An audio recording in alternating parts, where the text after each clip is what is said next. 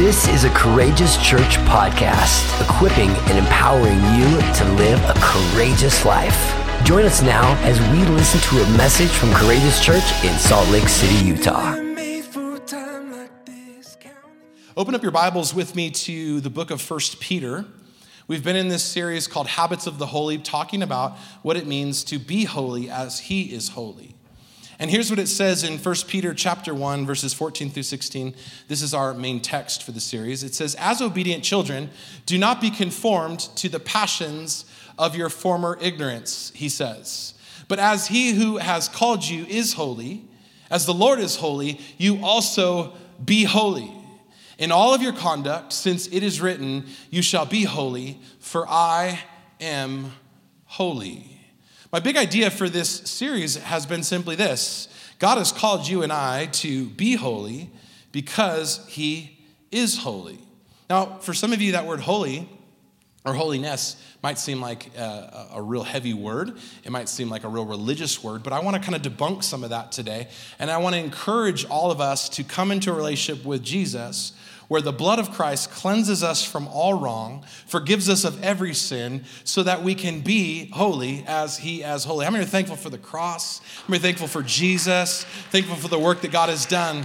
Because without the work of the cross and without grace, come on, none of us qualify for this. But because of the work of the cross, because of God's work of grace in our lives, every single one of us in this room today qualifies for this reality. This is not the reality of the professional. This is not the reality of the religious. This is not the reality of the perfect. How many are thankful for that? This guy is thankful for that. So, holiness is, is really about being set apart. It's about God's divine imprint upon your life the moment that He places His Spirit within you. Last week we talked about the Spirit and we talked about truth. And being holy is about being formed to look more and more like the image of the Son. We've been in this series called Habits of the Holy, looking at seven practices or habits of what it means to be formed by the Spirit to look more and more like Jesus. As I said at the beginning of this year, our vision for this year is digging deep with Jesus. It's going deeper into the vine. It's learning how to abide and remain with Christ Jesus so that we can become transformed in all that we do. The outworking of the Holy Spirit and His grace in your life should be a change and transformed life. One of the reasons I think that people struggle with Christians and with Christianity is because we profess something that hasn't yet really grabbed a hold of us and changed us. We believe in something that we haven't yet practiced, and as a result, we look like the world, we smell like the world, we taste like the world, and then people wonder why they should follow our God, right? But the invitation from Christ for all of us is to be holy as he is holy. And that can only happen by way of the Spirit and the way of and by way of the grace. By way of grace. How many are thankful for grace? Come on.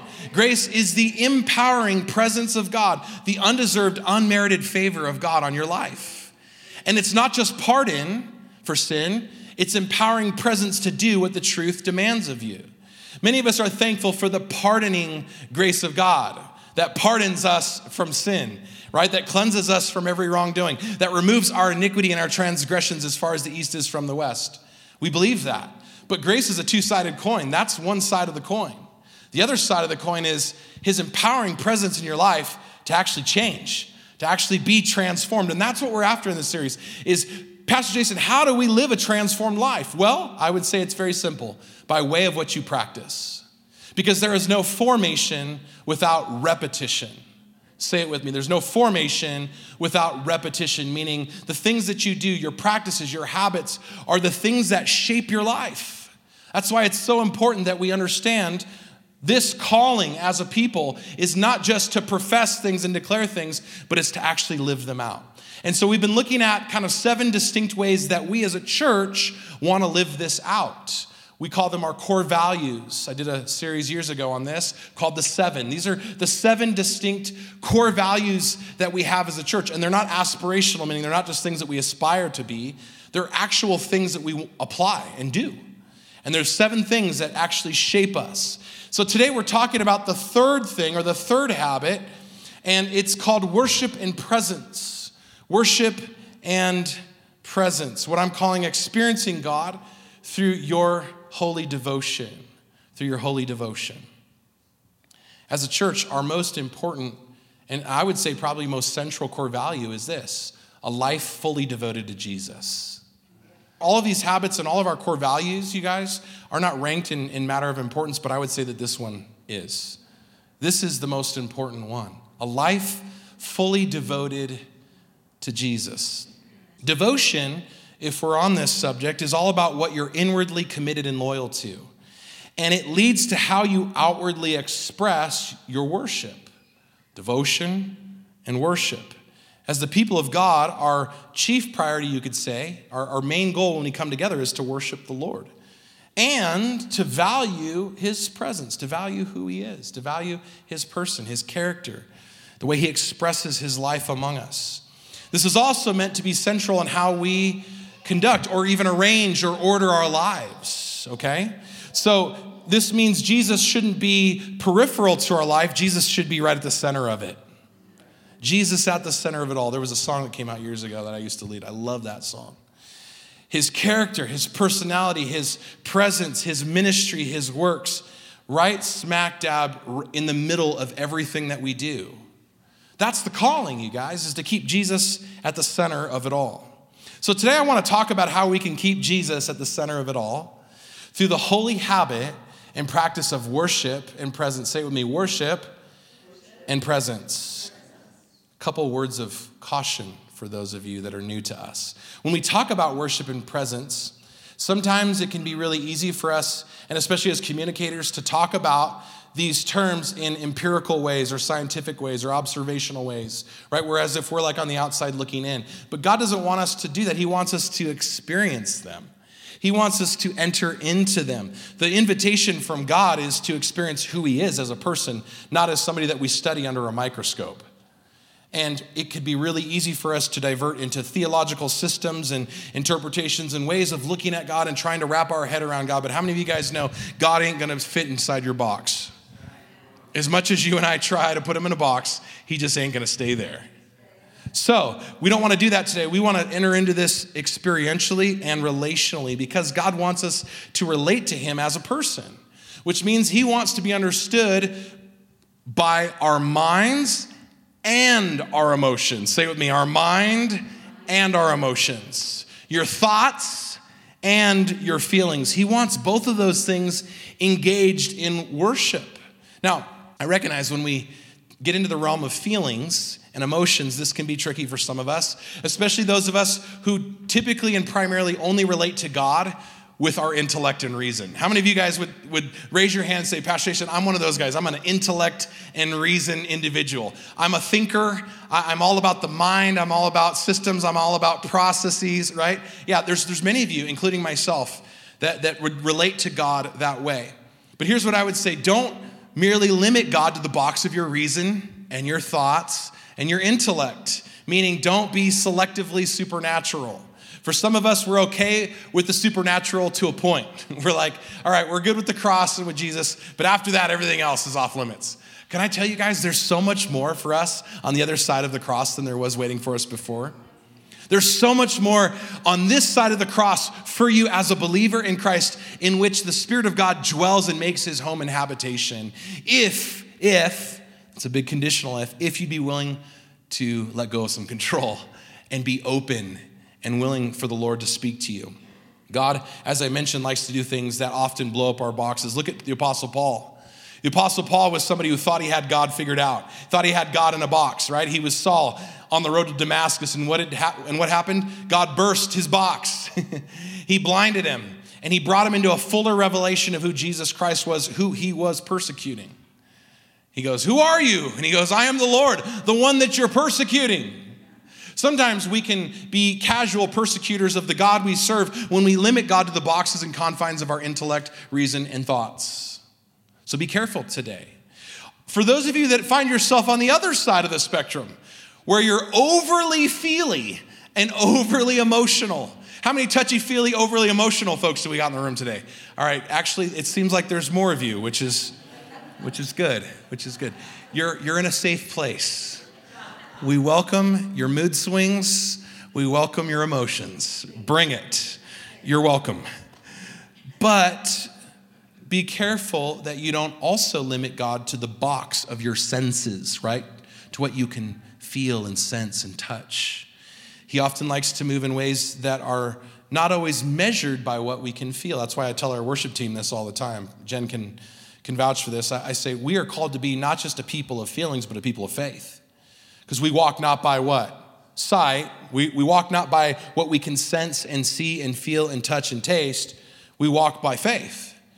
So be careful that you're not always limiting God based to what you feel. And I'm thankful because there's been times where I've stepped into moments and atmospheres of worship where I couldn't feel anything, but I'm thankful that the Holy Spirit was moving. I'm thankful that God was working, that God was doing things behind the scenes, that He was orchestrating change.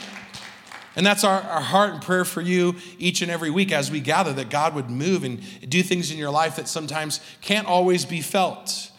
So, here's the bottom line sometimes your thoughts and your intellect and your reason and your emotions and your feelings are going to be wrong. They're not going to be the best indicators.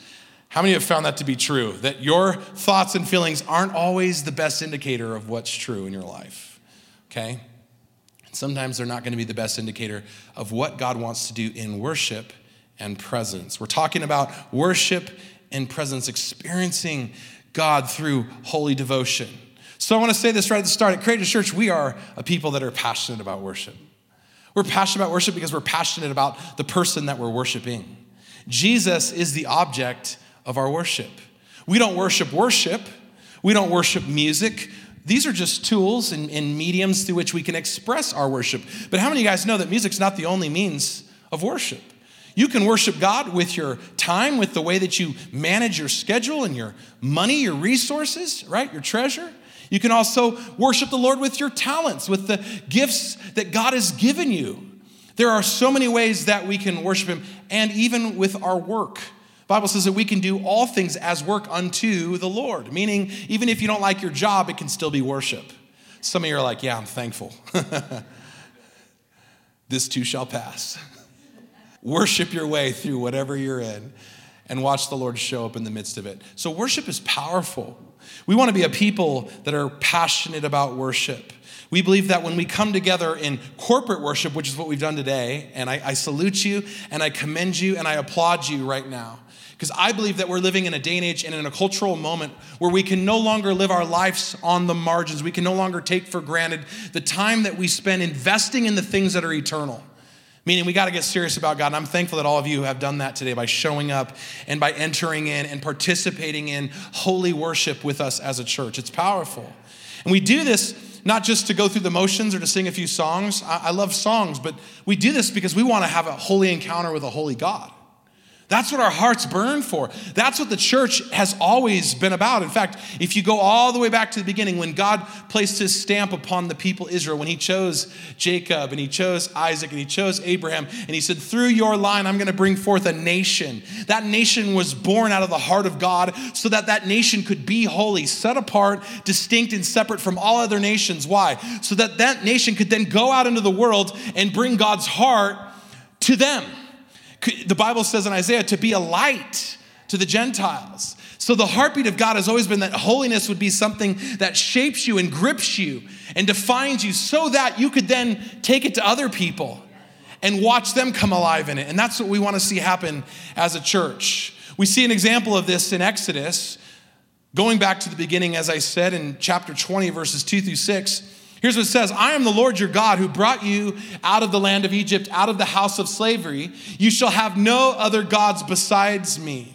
No other gods. You shall not make for yourself a carved image or any likeness of anything that is in heaven above or that is in the earth beneath or that is in the water under the earth. That's kind of an interesting thought. the water under the earth. Verse 5 You shall not bow down. The word here for bow down is worship. You shall not worship them or serve them.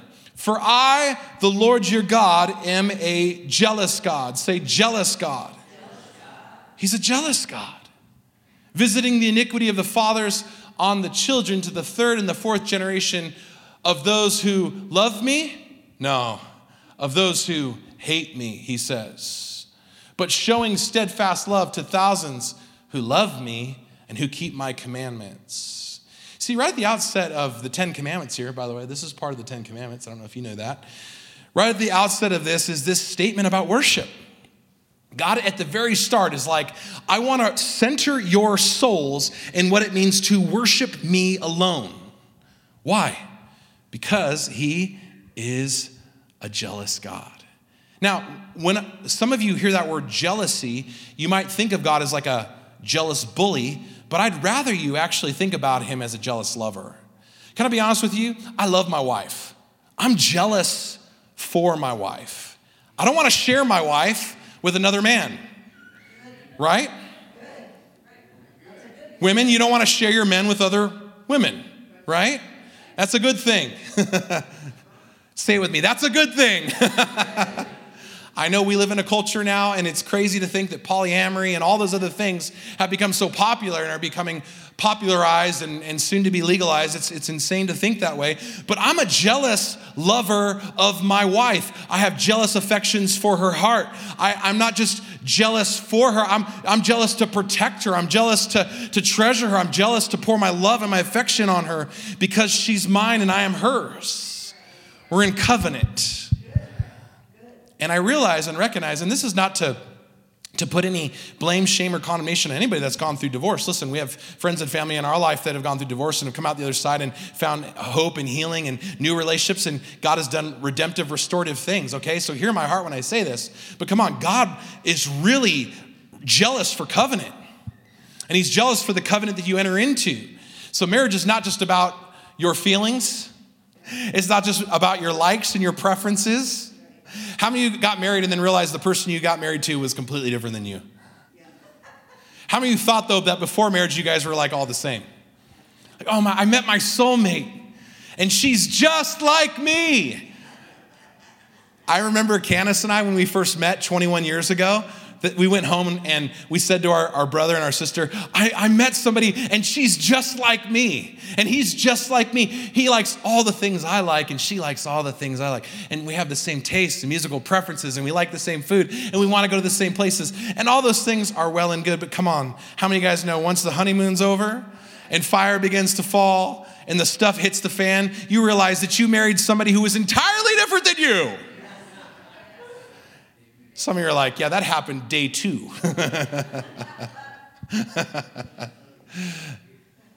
Marriage is not about happiness, it's about holiness.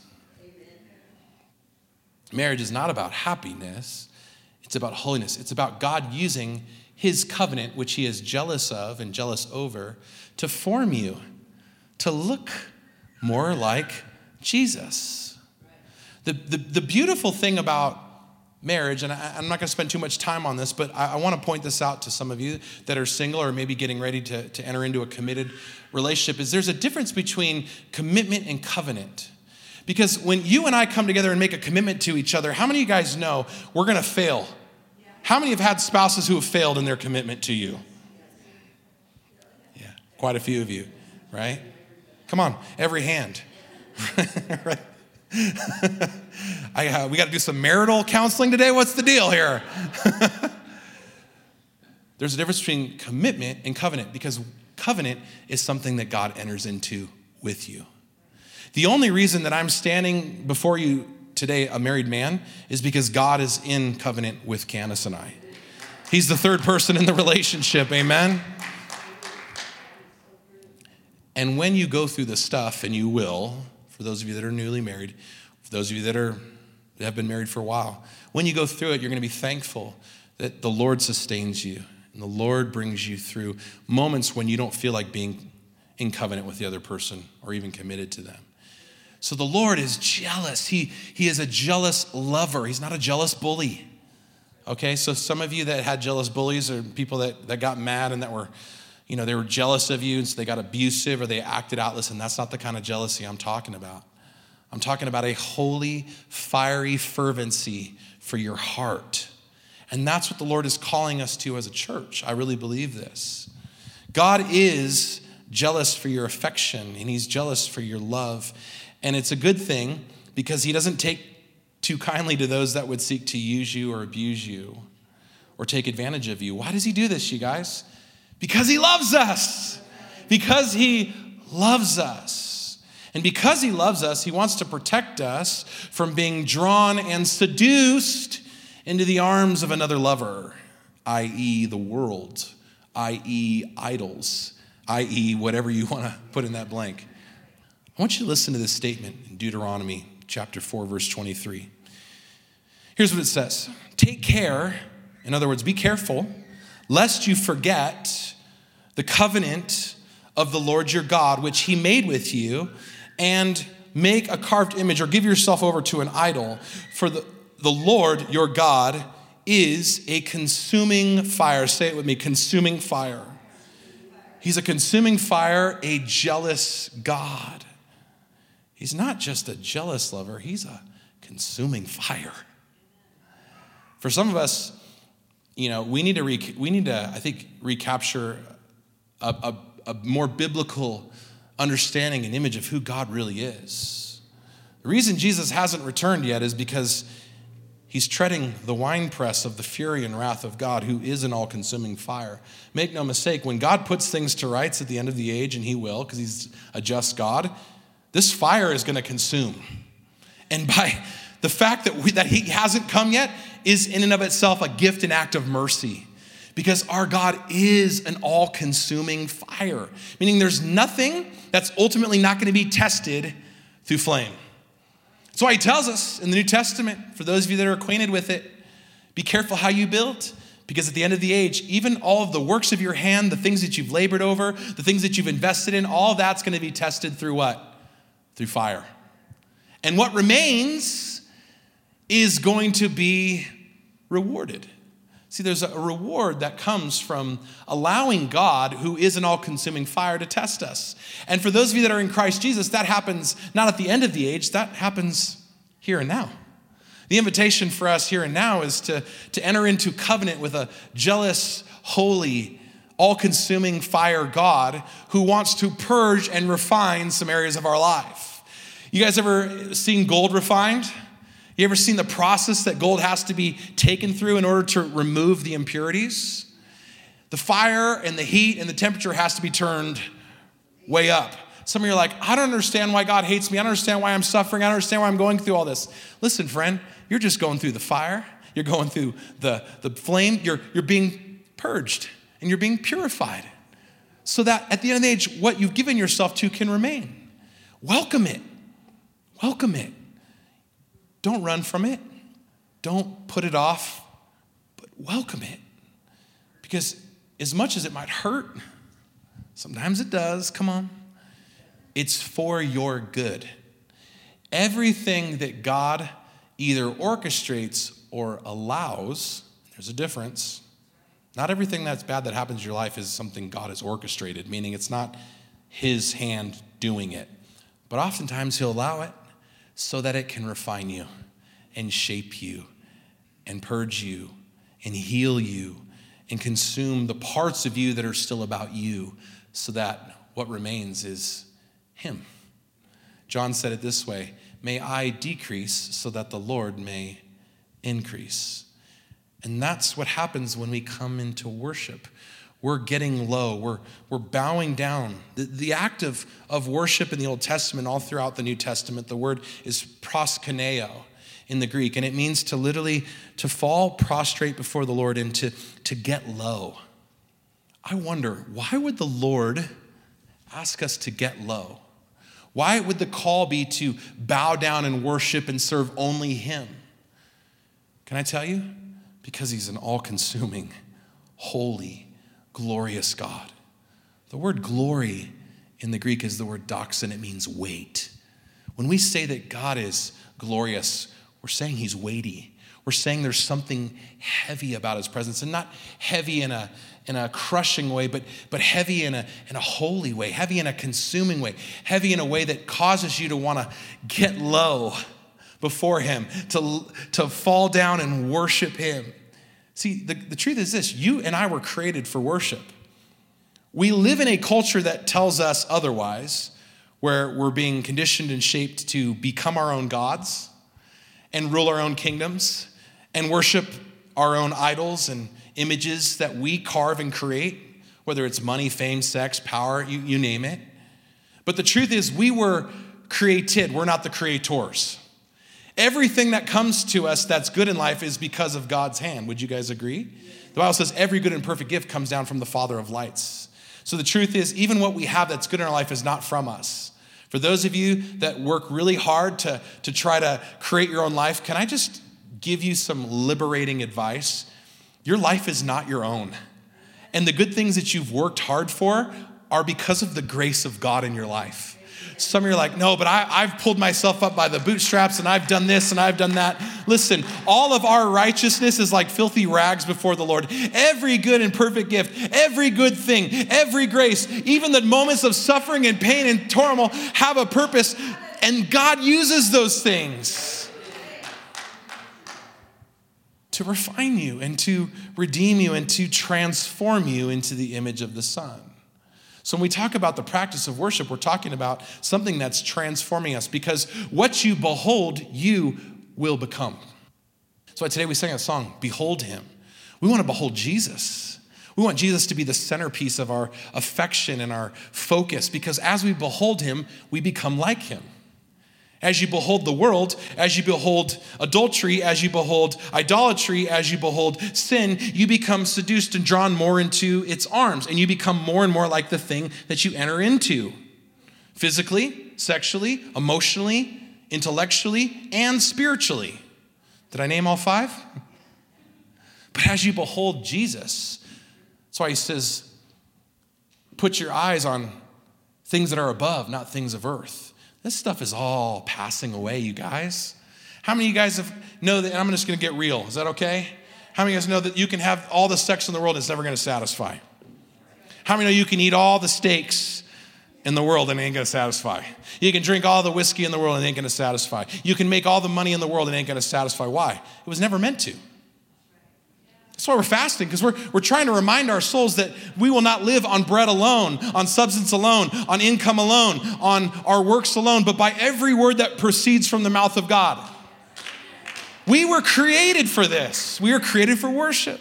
So when we enter into worship, we do so as a people that recognize that we've repented, we've turned away from that and we've turned toward the Father. We've got our eyes on the Son. We're running our race. We're casting off the snares that so easily entangle us. And we're running to win because we're being formed and created and shaped into something that we were always supposed to look like. The Edenic back in Eden, that Edenic promise is what God is restoring us to. He's making all things new. He's reconciling all things unto his heart, including the whole world. And so, all the things that tend to drag us down and pull us down are the things that He's calling us to cast off. Why? Because He's holy and He's calling us to walk in holiness. And the good news is, what He calls you to, He also gives you grace to do. Worship and presence. Worship and presence. We worship an all consuming fire, which is why He tells us to remember our covenant. He says, Remember the covenant, you guys. Keep your eyes on the covenant. That should cause us to go, okay, we better take that seriously. Those that don't have covenant with him, the Bible says, and it's very clear, it's very clear that they'll be consumed and destroyed. You might say, but Jason, aren't we under the blood? Aren't we the people of a new covenant of grace? Aren't we protected from the wrath to come because of what Jesus has done? My answer is yes. Yes, we are. Yes, we are. But for those that trample the covenant, for those that don't walk in the fear of the Lord, who disregard him, who practice idolatry, who refuse to repent and turn to the truth, listen to what the New Testament says about it. Hebrews chapter 10, verses 26 to 31. For if we go on sinning deliberately, after receiving the knowledge of the truth, there no longer remains a sacrifice for sins, but a fearful expectation of what? Judgment. And what is that judgment? It's a fury of fire that will consume the adversaries. Anyone who has set aside the law of Moses dies without mercy on the evidence of two or three witnesses. Verse 29 How much worse punishment do you think will be deserved by the one who has trampled underfoot the Son of God and has profaned the blood of the covenant by which he was sanctified and has outraged the Spirit of grace? Some of you are like, oh, well, I can, I've got grace, so I can just do whatever the heck I want. No, you can't. Paul is very clear grace is not a license to sin. Come on, somebody. It's a calling to holiness, it's a calling to covenant, it's a calling to keep our eyes transfixed and focused on the one who has laid his life down so that we could walk in this reality and know this freedom. And my concern for, for many of us, for those of you that have things that you've been holding on to that you're just not ready to part with yet, my concern is not that you would be caught up in them, but that you would allow yourself to be seduced into believing that you can remain in them. Hebrews is pretty clear here. This isn't about having a moment of weakness, making a temporary mistake. This is about the deliberate and ongoing practice. We're talking about habits and practices, the ongoing practice of the very things that are going to bring about the fury and fire of God in judgment. Remember, He's an all consuming fire. Colossians chapter 3, verses 5 through 10 encourages us, therefore, to put to death whatever is earthly in you sexual immorality, impurity, passion, evil desire, covetousness, looking at your friend's life on Instagram and wishing you had it, which is idolatry. On account of these, what? The wrath of God is coming. In these you too once walked, previous tense, when you were living in them. But here's what he says in verse 8 But now, church, beloved, bride, people of God, children of the Lord, you must put those things away anger, wrath, malice, slander, obscene talk from your mouth. Don't lie to one another. Don't lie to your boss when you overslept your alarm and just said you had run into traffic on the way. Come on, seeing that you have put off the old self. I'm just listing my stuff, you guys. Seeing that you have put off the old self with its practices, with its habits, and have put on the new self, which is being renewed in the knowledge after the image of its creator. See, the good news is that God doesn't call you to put down anything that's good for you. He calls you to put away and to put off and to put down the things that are destroying you. It's so funny to me when people get upset about this. They, they don't understand. No, God wants your life to flourish. He wants you to look like the person He created you to be, full of life and passion and dreams and hope and restoration. He wants you to walk in freedom from addictions and bondage and slavery. And if you read this Bible from cover to cover, that's all He's doing. He's trying to help you find life. But He can't force you to do it. That's why He says, You must put them away. And then Galatians, Paul speaking to the Galatians, goes on to add to the list. Chapter 5, verse 19 through 21. Now the works of the flesh are evident sexual immorality, impurity, sensuality, idolatry, sorcery, witchcraft, enmity, strife, jealousy fits of anger, rivalries, dissensions, divisions, envy, drunkenness, orgies, and things like these. I'm really glad that he stopped the list right there. I'm afraid to know where, where Paul's going next. what else are you going to tell us not to do, Paul? But he's writing to the church. People like you and me just trying to live out their lives. trying to keep it real today, y'all. He says this I warn you as I've warned you before, as a father warns a child. Parents, you ever warn your children? Out of love, right? You're not mad at them, you're not angry with them, you, you love them. So you're like, listen, you got to be careful here, right? That's the tone of this letter. He says, I warn you, father warning his children, that those who do, the word those that do in the Greek, it's actually make a practice of, which I thought was interesting. So I, I added that in parentheses. Those that do, who make a practice of such things, will not inherit the kingdom of God. They won't inherit it. That should be a warning to all of us. But it should also encourage us because it means if God's calling us to this, He's going to help us live it out. Where we get frustrated is when we try to do life apart from Him in our own strength, in our own flesh, and in our own attempt. The minute that I got free from this, you guys, was when I stopped trying to live for God. And I started to allow God to live in me. Some of you are like, I'm living for God, I'm trying, I'm striving, I'm this, and I just keep finding myself back looking at porn. I keep finding myself looking at women. I just keep finding myself, you know, drink. I keep finding myself doing all this stuff. Fill in the blank. It's because you're still trying to live for God. The invitation is to come unto Jesus in surrender, to let go, to yield your life, and allow Him to begin to live it through you.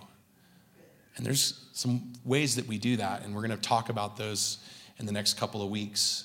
But that's the calling from the Lord is to, to allow Him to live His life in you and through you because He loves you and He really is eager to do so. You guys, He's really eager to move in. But when He moves in, He's going to rearrange the furniture. Some of you are like, Jesus, be the Lord and Savior of my life, but don't touch my sofa and don't touch my lazy boy. Jesus, don't touch my Netflix binging. I really like Game of Thrones, Jesus, so don't you don't get to talk to me about that. I really like overeating, so you don't get to talk to me about that. So hands off the refrigerator, Jesus. I really like getting angry and throwing things across the room. So, Jesus, you don't get to touch my anger problem. When he moves in, not just as Savior, but as Lord, as manager, as director of the household, he gonna move some things around. And he might throw some things out. Some of you who are emotional hoarders, been hoarding all these things, holding on to memories and experiences and baggage, Jesus wants to throw some of that out. Some of your Versace bags that look all pretty and neat on the outside are full of dung, and Jesus wants to get rid of them. Did I paint a real enough picture? He wants all access. Can I tell you guys? I'm still learning to surrender and yield my life to Him. We're all work in progress. None of us have arrived, none of us have fully done this. Because if you have, you wouldn't still be here. God's working on all of us. And you know what I love about the Lord? He's not in a hurry, He's not pushy. He doesn't kick the door down and start lighting your couch on fire and blowing up your Netflix. And no, he, he comes in real subtly through his Holy Spirit and he begins to move in ways that are gentle and kind. It's the kindness of God that leads us to what? Repentance. It's not the ferocious, furious hand of the Lord busting down your door. How many are thankful for that? He could do it if he wanted to. For some of you, he may need to do that. but he does so in ways that are subtle and that are kind because he's a kind father. He really is. And for some of us, this is what it boils down to it boils down to this we don't trust God. We really think that we're in a better position to rule and manage our lives than him. So when God says, No, I, I, want you to give that to me, I want you to surrender that, I want you to let go of that thing, we're like, mm, But do you really have my best interest at heart here, God? I, I don't know. I kind of like my stuff. I love this image I saw months ago of this little girl, and she's got this little stuffed animal. Jesus is standing there, and behind his back, he's got this gigantic stuffed animal, this massive bear, and she's holding onto her little pint sized teddy bear. And Jesus is going like this. He's holding out his hand, his, his gentle, loving hand and he's looking into her eyes with that fiery, furious love, with eyes like flames of fire, Revelation says. And he's going, Give me your stuff. And she's holding on. Oh, I don't want to give him my stuff. But what she doesn't know is that behind his back is this beautiful blessing that he's ready to give her. For some of us, we never let go, we never give God our stuff. And then we wonder why the promises that we read about and the things that we read about in this book in this text aren't things that we're experiencing. Can I encourage you today? Can I encourage you? Let go of your stuff. Let Jesus throw some things out. Let him move things around. Let him move in and do what only he can do.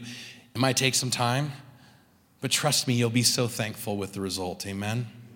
As a church, one of the things that the Lord has so impressed upon my heart for this year is that we would not take for granted these moments we have together. And I think we live in a day and age, if I can just be real for a few moments, not that all the other moments weren't real. we live in a day and age where we've turned our Sunday mornings into shows, and we've turned worship into performance, and we've turned things that God calls holy into things that are not. The reason I'm so moved by this, and I hope you are too, is that I really feel like we are entering into a season where the Lord is really wanting to call some of us back to the altar, back to our first love, back to the heart of worship. You guys remember that song that came out years ago? Now I'm dating myself. I'm coming back to the heart of worship. And it's all about me? No. It's all about you, Jesus. And I'm sorry, Lord, for the things I've made it. When it's all about me, is it? Or is it all about Him? Because the Lord loves us, you guys, He wants to help us in this area to get back to making it about Him. It's all about Him. Thank you for listening today. If you were blessed and you want to be a part of what God is doing through Courageous Church, including ways that you can give, visit us online at courageouschurch.com.